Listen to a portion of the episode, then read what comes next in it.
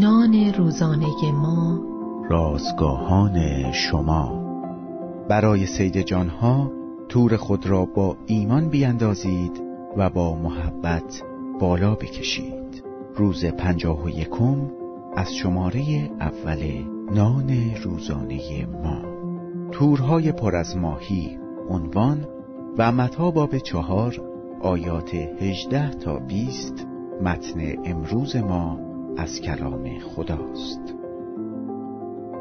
ماهیگیران اغلب این دعای خیر را برای همدیگر می کنند تورت پر ماهی به این معنی که خدا کند ماهی های زیادی در تورت بیفتند. باید اعتراف کنم وقتی بزرگتر شدم تور پر از ماهی کمتر از گذشته برایم ارزش داشت. من بیشتر از خود ماهیگیری لذت می بردم تا سید ماهی.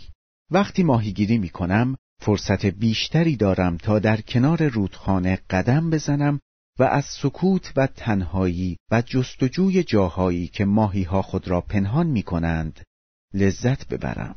وقتی خیلی تلاش می کنم هم ماهی ها را از دست می دهم و هم لذت ماهیگیری را. مسیح ما را خواند تا سیاد مردم باشیم. کار من این است که به جاهای پر از ماهی بروم.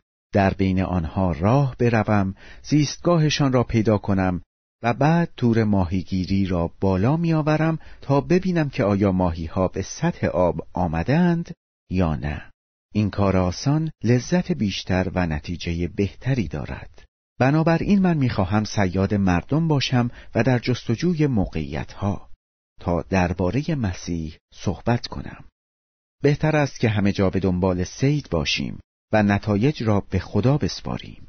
من حالا برای همکاران ماهیگیرم اینطور دعا می کنم تورت همیشه در آب یا همانطور که پتروس ماهیگیر گفت همیشه آماده باشید